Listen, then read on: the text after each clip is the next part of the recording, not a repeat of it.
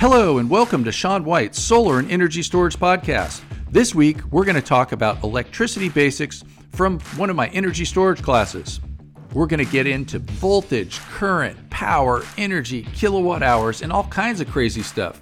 We're going to even get inside of the heads of Mr. Charles Coulomb and Mr. Henry Ampere. I wonder if they knew each other. I think they're kind of related.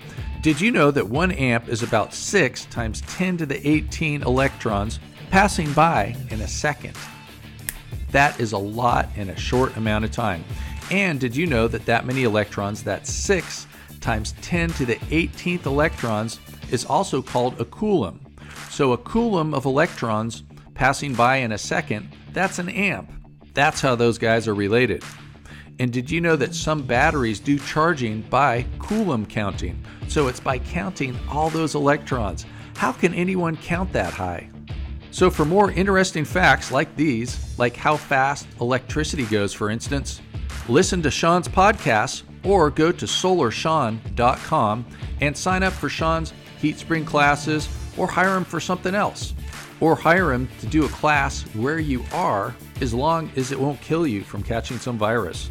Let's get on with the show.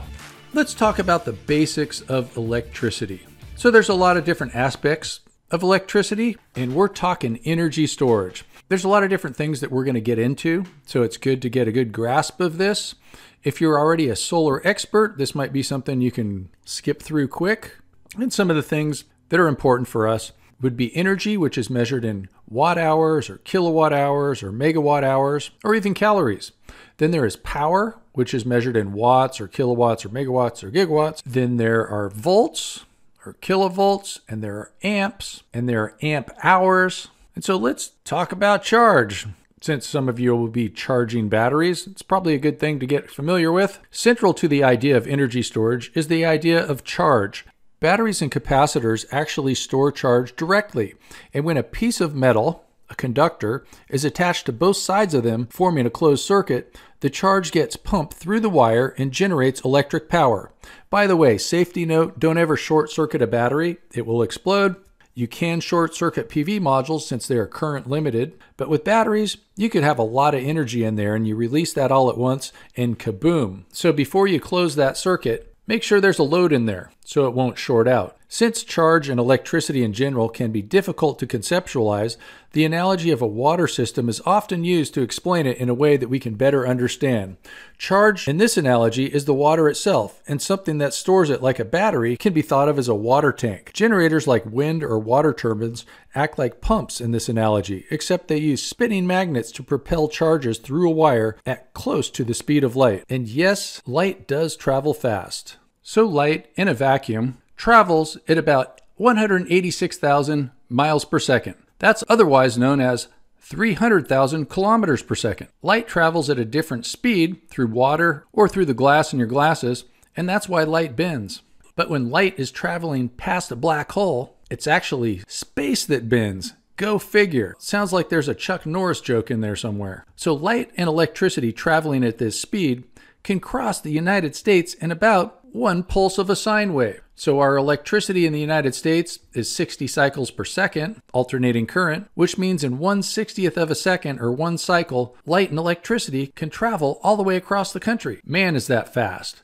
But then, if you really want to get super technical, it's not really the electrons that are moving that fast. They move about as fast as a snail, but it's the electrons pushing on the electrons. Say that you had 100 marbles in a hose and you pushed one on one end, it would push the other out of the other end. Electricity is a very generic term for explaining, well, electricity. And if we want to get more specific, we talk about current and voltage and power.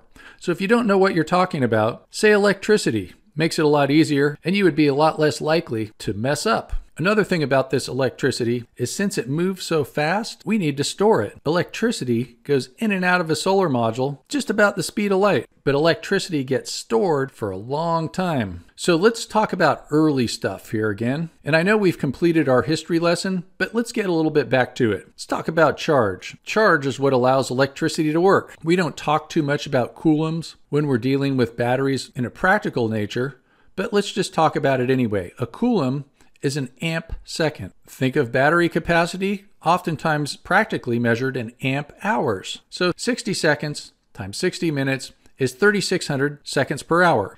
So 3600 coulombs equals 1 amp hour. Amp hours are kind of strange to people that aren't battery freaks. I like to really talk about energy because that's what it is, but coulombs have to do with electron seconds.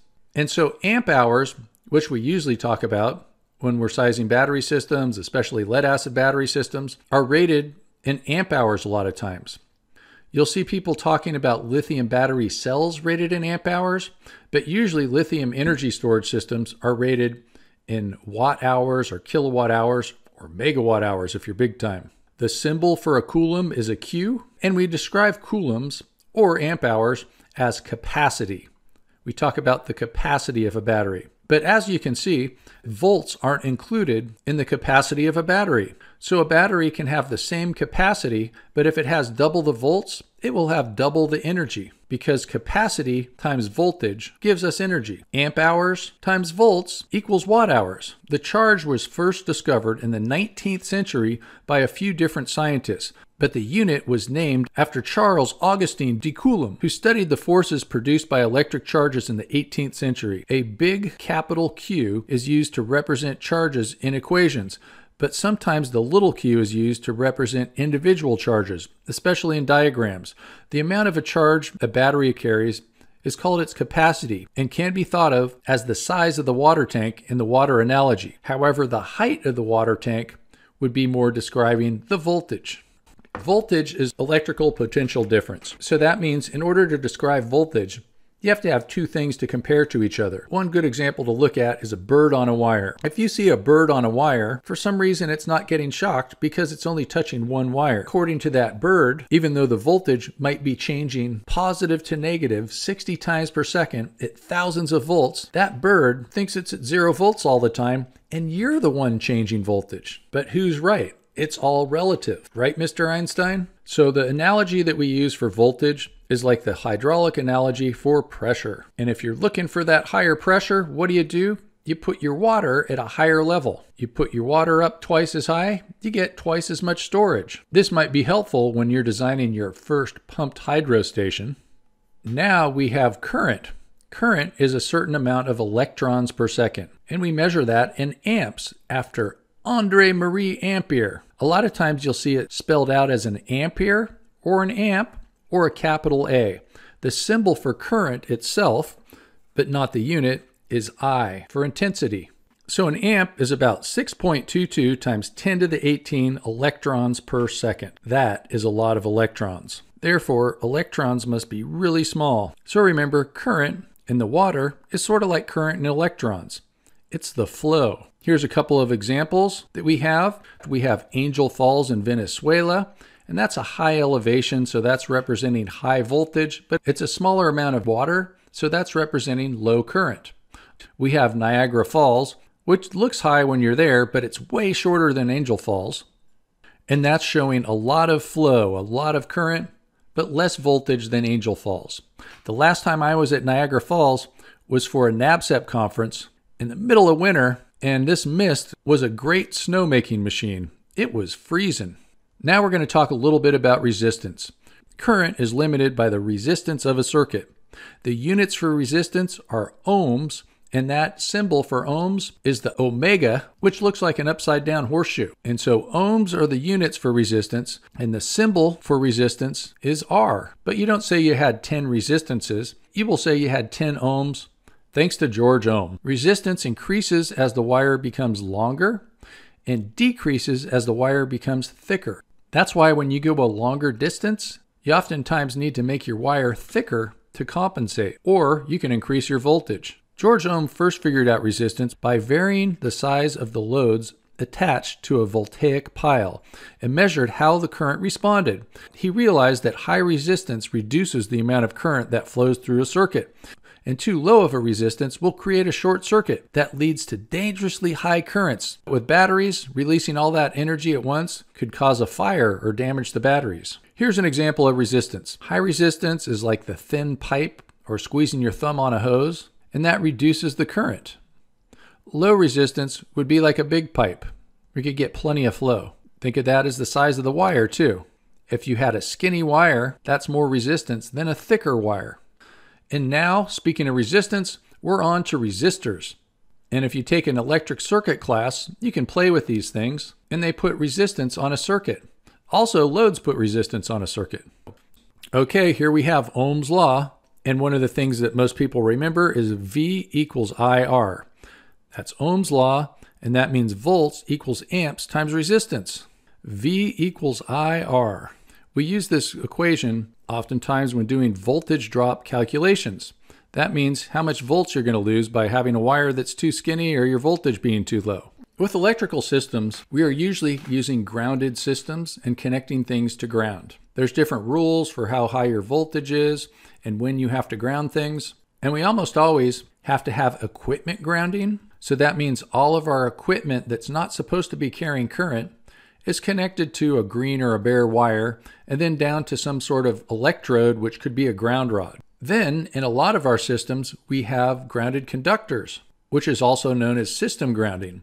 And so that means we have a current carrying conductor that is referenced to ground. And it's only referenced to ground at one place where you bond together your neutral and your ground wires. So a neutral or a grounded conductor is the current carrying wire, and that wire is usually going to be white. And then your equipment ground and your grounding system and your grounding electrode, those are going to be green or bare wires and then they're connected to earth through an electrode. An electrode is just a way to plug into earth so you get that earth voltage. There might be a lot of resistance between you and earth, but since you're not running current through earth, or you hopefully aren't because that would not be what you're planning on doing, you're not going to have big differences in voltage from one place in earth to another. Earth is not a good conductor like a piece of metal, but you can measure the voltage of earth. Yeah, I know that sounds kind of weird, but you can, especially wet earth and dry earth. It's not so easy. Voltage drop. If you had some long wires and in one side is a source and another side is a load, something that uses energy, then you're going to have higher voltage at the source than you would at the load. The voltage is always going to be higher where it's coming from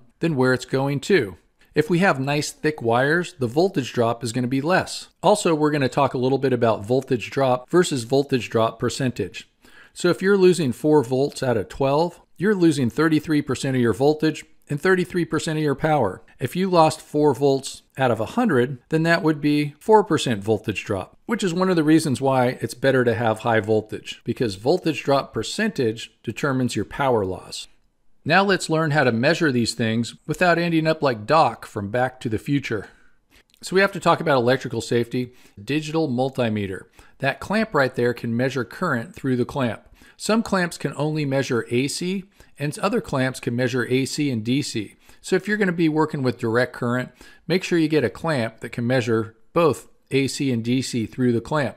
You'll also have a couple of leads that you can put at the bottom of these digital multimeters and you've got probes that you can touch different things and measure the voltages of, or you can even measure resistances of a wire, such as doing what's called a continuity test.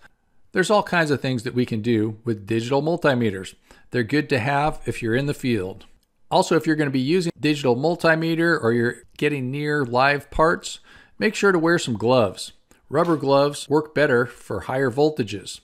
Electricians also like to use insulated tools. Insulated tools prevent you from shorting things out. If the spark gets big enough, you can vaporize metal. So it's important not to short circuit batteries and utility lines.